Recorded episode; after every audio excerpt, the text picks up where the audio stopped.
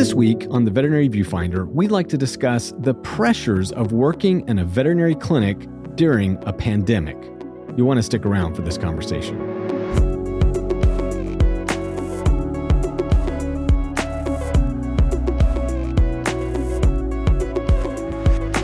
Welcome back to the Veterinary Viewfinder, the podcast that tackles the toughest topics in veterinary medicine, and maybe the toughest topic that the entire world has encountered in modern history is the COVID 19 pandemic. Right now, all around the world, billions of people are in a virtual lockdown, stay at home orders.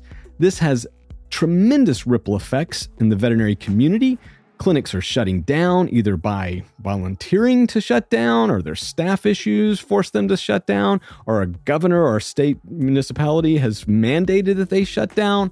And this week, we want to talk about how does it feel to be in the veterinary profession during a pandemic, during such a crisis? But before we get into all of that conversation, as always, I'm one of your hosts, Dr. Ernie Ward. And I'm registered veterinary technician Becky Mossor. And Becky, it seems like the past month, you and I have talked almost daily about how the coronavirus COVID 19 pandemic is affecting veterinarians around the globe. Uh, both you and I have been conducting webinars and podcasts and all sorts of blog posts trying to keep our colleagues one step ahead of this. And, you know, certainly you and I have worked a lot with telemedicine, remote, and, and if you're listening today, just this is being recorded on March 24th, and just just a matter of moments ago, the FDA has uh, chosen to waive the VCPR requirements for veterinary telemedicine which is going to have significant impacts on how we you know see patients. But today becky you know you and i've been reaching out to our friends around the world and sort of getting their you know feelings. And so um, becky in general sort of if you had to sum it up how would you say the mood is out there among veterinary technicians? I think if I had to sum it up in general, unfortunately, I would really have to just say scared. Scared. Yeah. Yeah. yeah. That's true. I mean, and, and I, I'll, what I'd like to do throughout this podcast is sort of share some of the comments that either have been directed toward me. I've been asking people on social media different questions, basically Twitter and, and Instagram for these types of, of, but Facebook as well. And I really wanted to, to, you know, get your feedback on this. And I think right now, a lot of veterinary clinics are very busy, Becky, because people are are they have time, and it's amazing to me. Um, the the I've I've received several comments like this uh, that kind of go. Um, currently, there are uh, three people in our in our I guess this parking lot in our lot that are waiting with their children because they said they didn't have anything else to do. Here's another one. I'm on quarantine from work for 14 days. Thought I'd get my dog's nail trimmed. wow. Yeah, yeah. I mean, these are the kind of comments, right? So people are being ordered or asked to stay at home, Becky. They're sitting around going, hey, my dog's butt smelly. I think I'm going to take him down and get his anal glands expressed. I mean, how do you feel about that? Yeah, I mean, I I think that there is a surprising sense of um like a dividing line. I feel like there are people on very far end of the spectrum on either side. So I feel like it's like people are either taking this very seriously, staying in, uh, following the rules, you know, quote unquote. And then there's other people who are kind of like missing the boat a little bit on what's like social isolation means. And it's not like, well, a little break to get together with your friends and catch up with people you haven't seen and do the things you haven't done in a while, which is how I feel like some people have have responded.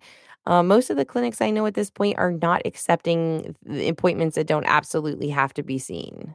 Right, and and sadly, um, I, I, I think that should be the case. But what I'm seeing on social media is a lot of vet clinics are open for business now. I think that they are starting to. They're certainly implementing curbside treatment. You know, so they're going out to the car and administering vaccines and doing nail trims and maybe even anal glands.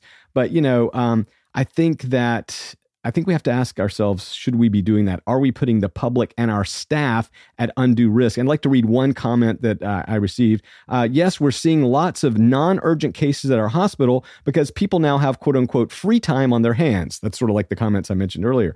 And they're getting peeved at us for having to wait hours in their cars for their pet's treatment. Wow, we can't win for losing, can we, Becky? Yeah, I I mean, I think that there is again a, a level of people who are always really understanding in these cases and then there's people who are just really responding poorly. And I think we have to take into consideration that everyone is stressed right now Right. and you know everyone um deals with, I guess, copes with stress in different ways. And for some people it just really is is a level and a time of high anxiety. Um we'd like to think people would be doing better than that, but a lot of them aren't. Um, but I also think this is a good opportunity to be very proactive in your communication with your your clients. So I think a lot of times we set an expectation for our clients to just know or understand or get it. Um, and I think we have an opportunity to educate them. So this is something we should be talking about on a daily basis on our Facebook pages and putting out you know, email lists and, and talking about wait times, talking about expectations, talking about what should and should not be seen.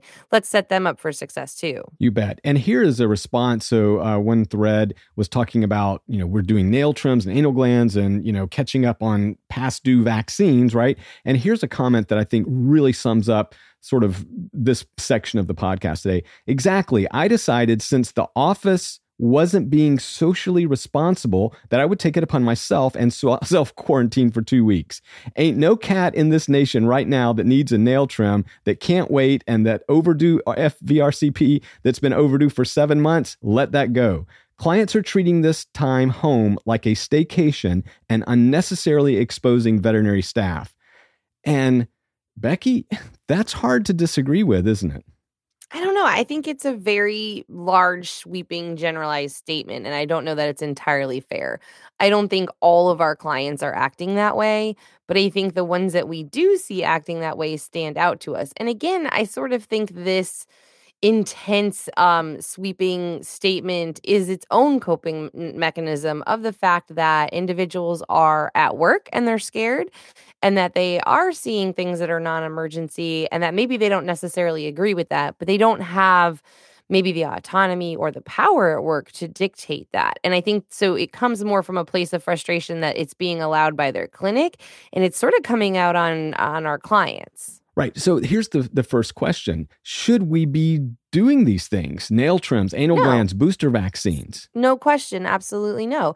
And I think that is the frustration of this person who's so angry at clients who may or may not know or understand this. My my point is is if they're being performed, then then it means it's being allowed. Right. And by allowing it, we are are not sending the message as we regularly do allow other parts of our government, other parts of our society to dictate what we're going to do instead of getting in front of it and leading by example and saying we're going to protect our our staff, we're going to protect our clients, we're going to be ahead of this and we're not going to do those types of things. But again, it, like so many other times in the veterinary industry it's going to come from someone else. Right. And here's another comment. So as this thing has progressed over the past several days, and this is is from, you know, just within the past 24 hours or so, we're starting to see the real effects in our clinics. Your staff members, your colleagues, my friends are becoming sick and they're having to miss work, right? And here's one it says Our small clinic that is in the process of moving had to close today for approximately two weeks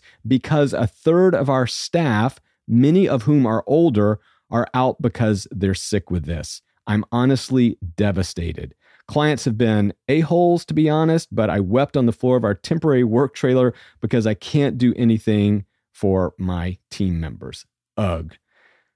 That is heartbreaking, you know, but I think we're going to Yeah. start to see more of this, Becky, as we move forward. I mean, more teams are going to be, you know, quite frankly, devastated and, and they can't work. This com- this business can't work because she says a third of our staff are out.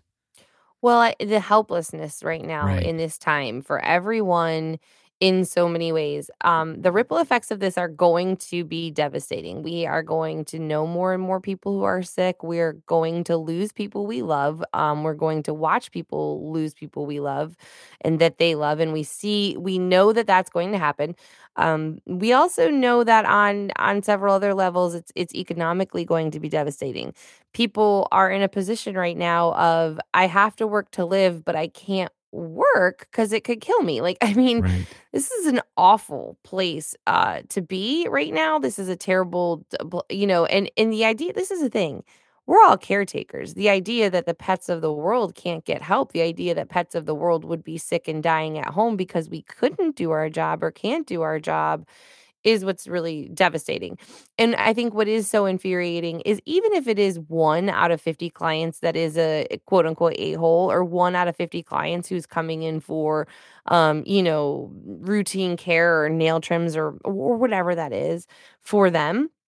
It is so infuriating because you still have no other choice. And that one person feels like exposure. Every person feels right. like exposure and um, i'm willing to be exposed you know to save a pet's life uh, there's a lot of things i would do to save a life. And um, you know, those aren't the same things I do to express anal glands. so, yeah, exactly. You know, the idea that you're going to put me in that position is is very frustrating, and I think that it just boils down to there's this very like confined, frustrating, suffocating feeling for a lot of people right now. That you know, honestly, I gave you some resistance about talking about the this on the podcast for that reason, right? Like we're all just drowning in it, but at the same time, too you know, I, you're right. I mean, like, we have to talk about the awful effect for everyone around us and take a moment to like slow down, step back, think about everybody's perspective and, and point of view.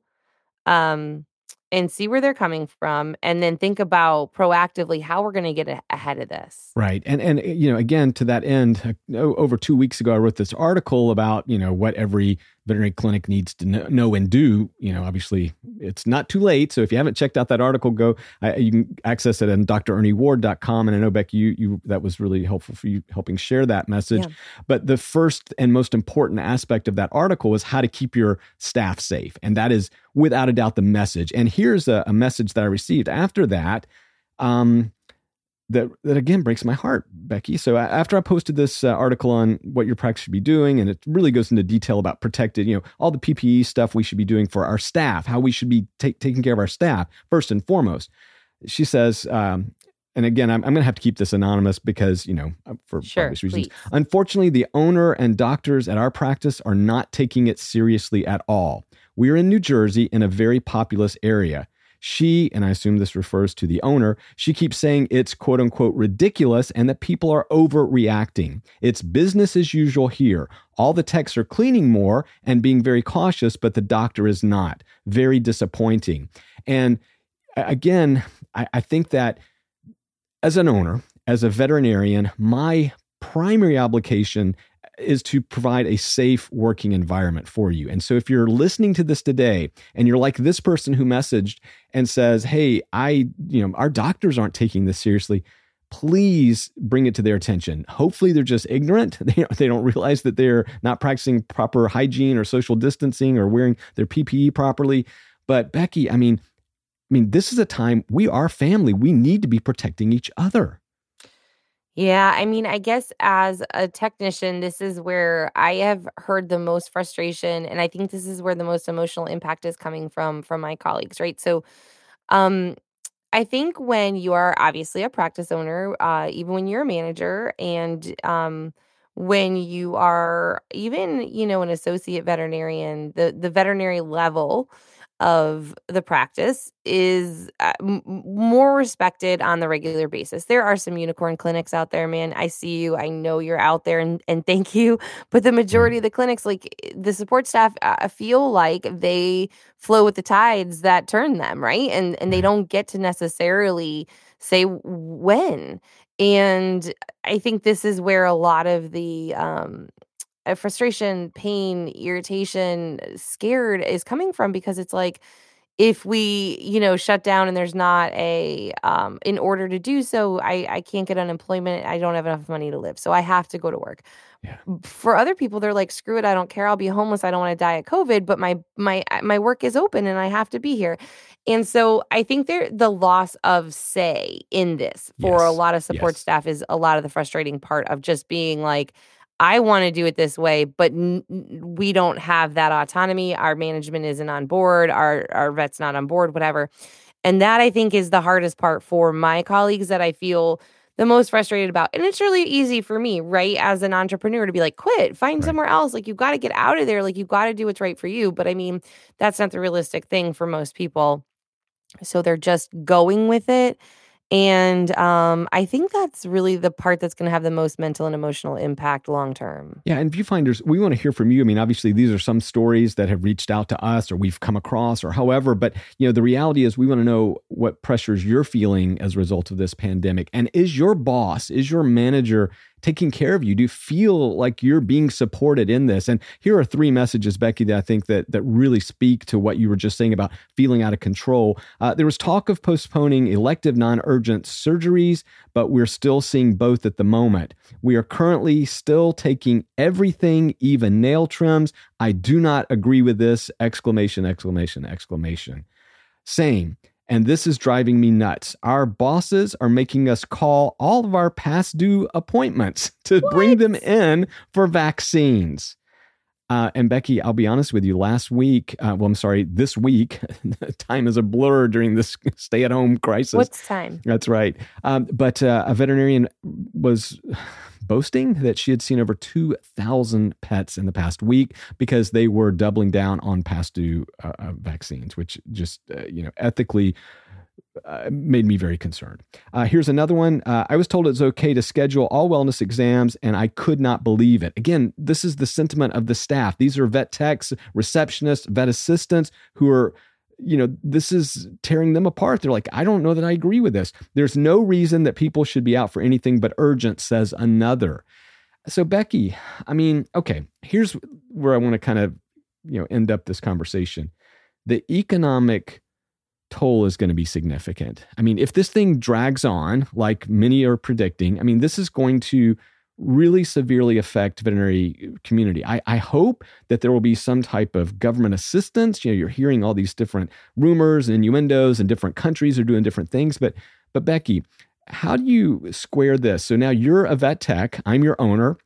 I'm saying, Becky, here's our choice. We stay open and risk getting infected, and you're young, and I'm fairly young. We're in low risk categories. We're healthy otherwise. This is what we're going to have to do, or I can't pay you. I mean, what do you say to that? You know, it's like it's like what do you say to that? You know, and and I guess that's the part that's breaking my heart for my colleagues. It's if we don't get orders to close down and they can't I think the first thing is find out what, you know, your legal rights are within your state. Um I would honestly file for unemployment regardless if that happens. Um it, it's it, the thing about it is is i don't really feel like there is a low risk ca- category. I don't really feel like that's a true statement necessarily oh we're young or we're fairly young. I mean we know that there are these cases of a lot of young people who are being infected and the thing about it is is it's like it's not just about us getting infected it's about us infecting other people right. and and we have to take the mindset that much further. So it's just about saying by continuing to be around people, by continuing to encounter people, I am more at risk of carrying this virus on my person. The, you know, we are not sure about how long it lives in environments. We're getting new, you know, information every day about how long it's living in particular environments. And so we we don't safely know. And so just by continuing to do this, we run the risk of of passing this virus along to more immune compromised people. I mean, it is just a matter of statistics of encountering other individuals. So um to that I feel like you have to close down. Like you have to you have to close down to um, everything but emergency. You have to limit your exposure and if you are at a clinic. And I'm sorry, but I feel like if you're at a clinic that's doing this where they're quote unquote doubling down on wellness, they're calling people in. Um, I think you have grounds to reach out to your veterinary medical board. I, if I were you, I would be I would be beating this drum in a very anonymous way. I would call my mama. I would have her beat that drum for me. Like I would be finding people to to know that this is happening and to get this under control for our own protection. Um, and then I think, and again, I'm no expert, you guys, but I do feel like if your clinic has to close and you are out of work and you don't have resources, um, you just need to absolutely apply for unemployment first and foremost and just get on the list of people trying. Maybe you'll get denied, maybe it won't work out, but if it does, you're you at least have that in in the works. Um, it's a, it's going to be a hard time. You're right. And, and, so the federal government did pass the first wave of, of assistance for coronavirus, the Family Leave Act, you know, amendment. And so there are some definite uh, benefits to us. So, like for example, instead of a 14 day period when you if you're laid off or sick or whatever, right now, if you're business has to lay you off, there are some early stimuli that are coming, financial you know stimuli that are coming in, and we're expecting much more to come. And I do believe it's going to happen. Uh, the the question, of course, is if this thing drags on for months and months. Yeah. Obviously, going into a depression, that's a whole other story, and that that's another podcast. We don't want to go in there, but but I would say this: that if you're I, I, the way I look at it is, I want to do everything in my power to preserve small businesses so that they can survive on the other side of this. And if that means laying off or re- severely restricting their services hours, you know, abilities now in order to preserve it, then absolutely. I mean, India, the second most populated country on the planet just shut down everything. That's 1.3 billion people that are ordered to stay at home. They're working through like what businesses will be allowed and will not. But the reality is they're saying, look, in fact, I think the president said something to the effect of if we can't survive this 21 day period, then we're going to be set back 21 years. And he meant, meant that not only in terms of, of death and, and illness, but also in economics. So he's trying to say, look, we know we're going to suffer greatly right now economically, but we feel like this is a better gamble than actually trying to linger this thing out for, you know, six months or something. And nobody has an answer, Becky. It is heartbreaking. I mean, this is unprecedented times. I mean, nobody has the answer, but I think that at the end of the day, veterinary medicine will be shut down if this thing goes on to only emergency care. And this will primarily be driven by supply scarcity. And you're already yeah. seeing this in places like Colorado where they're having veterinary clinics inventory because you know we have to prioritize and if you have N95 mask and suddenly now your local hospital doesn't have any I mean, we're going to have to make some tough decisions. Becky, what are you hearing about like resource scarcity, scarcity as far as like PPEs? Well, I, uh, you know, I'm I'm really confused about this situation because um, I've read a lot of, you know, uh, confusion about these cloth masks. I, I see people trying to do secondary means. Um, I think that we have to keep in mind that um, reusing PPE is part of what's perpetuating the risk in the infection because when the virus is on the outside of your mask, you pull the mask off of your face um, and then put it back on later. We're right, kind of just right. doing the same thing. Um, I think that there is some confusion and some misinformation about shortages. But what I know is, is that the big hospitals have more patients than they can handle. I think that there are calls to donating equipment and including our ventilators. Um, and I think this is something that veterinary industry needs to be on the forefront of and communicating with is what equipment do we have to give up? And honestly, it frustrates me that it's even going to come down to inventorying it because I think we do we do have to look at human life. I, I'm sorry, but I mean I, I've done surgery in you know Belize in a gym in an open air room where right, you're shooing right. flies and it's not ideal, but those patients jump up and move on and do great. Um, I don't know. You know, it's a hard time and it's unprecedented times, and and I, and I'm not an expert, but I think that we need to really be thinking about um, cutting back to emergency only. How can we um, reduce and reuse and and honestly be thinking about supporting our human counterparts. And honestly, I, I'm encouraged to see all the sharing. Um, I just I it's so hard to sort through what's true and not true right now. Yep. So if you find us, if you're seeing shortages of surgical masks, gowns, gloves, whatever, sanitizer, let us know. We really want to hear from you. But I'd like to end today's podcast, Becky, on a positive note. And I actually see on the other side of this, and we, I'm not going to be Pollyannish at all, but I do see the, the fact that millions, tens of millions of people, hundreds of millions perhaps, are now in a stay at home environment.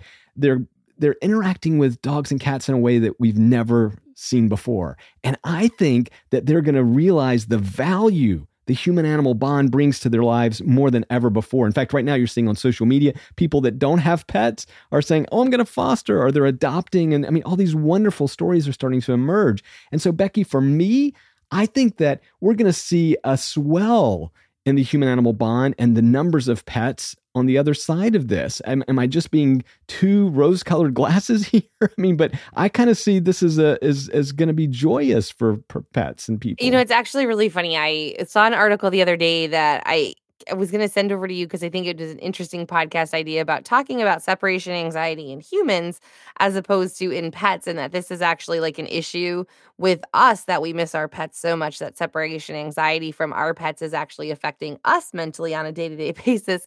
And um, I think we're going to need to explore that because I think as people have to go back to work, we're going to see more like bring your pets to work and more like. Right uh, and I think more working from home from general, but it's been one of my favorite things is seeing everyone working with their pets at home and their pets being like, oh my gosh, my person every day. Uh, it's my favorite part. So you're absolutely right. I think the human animal bond um, you know, it's going to be something that, you know, our pets are what's going to get us through this time Absolutely. right now, you know, where it's stressful and hard and lonely for a lot of people. And they're going to need us even more. I think like the value of veterinary medicine and veterinary professionals is just going to be elevated even further because it, again, I encourage you to go back and, and read some of these articles because I'm trying to carve a pathway for the other side of this. I mean, obviously, getting through it is the most important thing right now. But on the other side of this, we need to be setting ourselves up to be primed for this new, you know, trans transformation. I think it's going to really change the way everything is. Not just the the telemedicine aspect, but I think everything about society is going to. Some of this stuff is going to stick,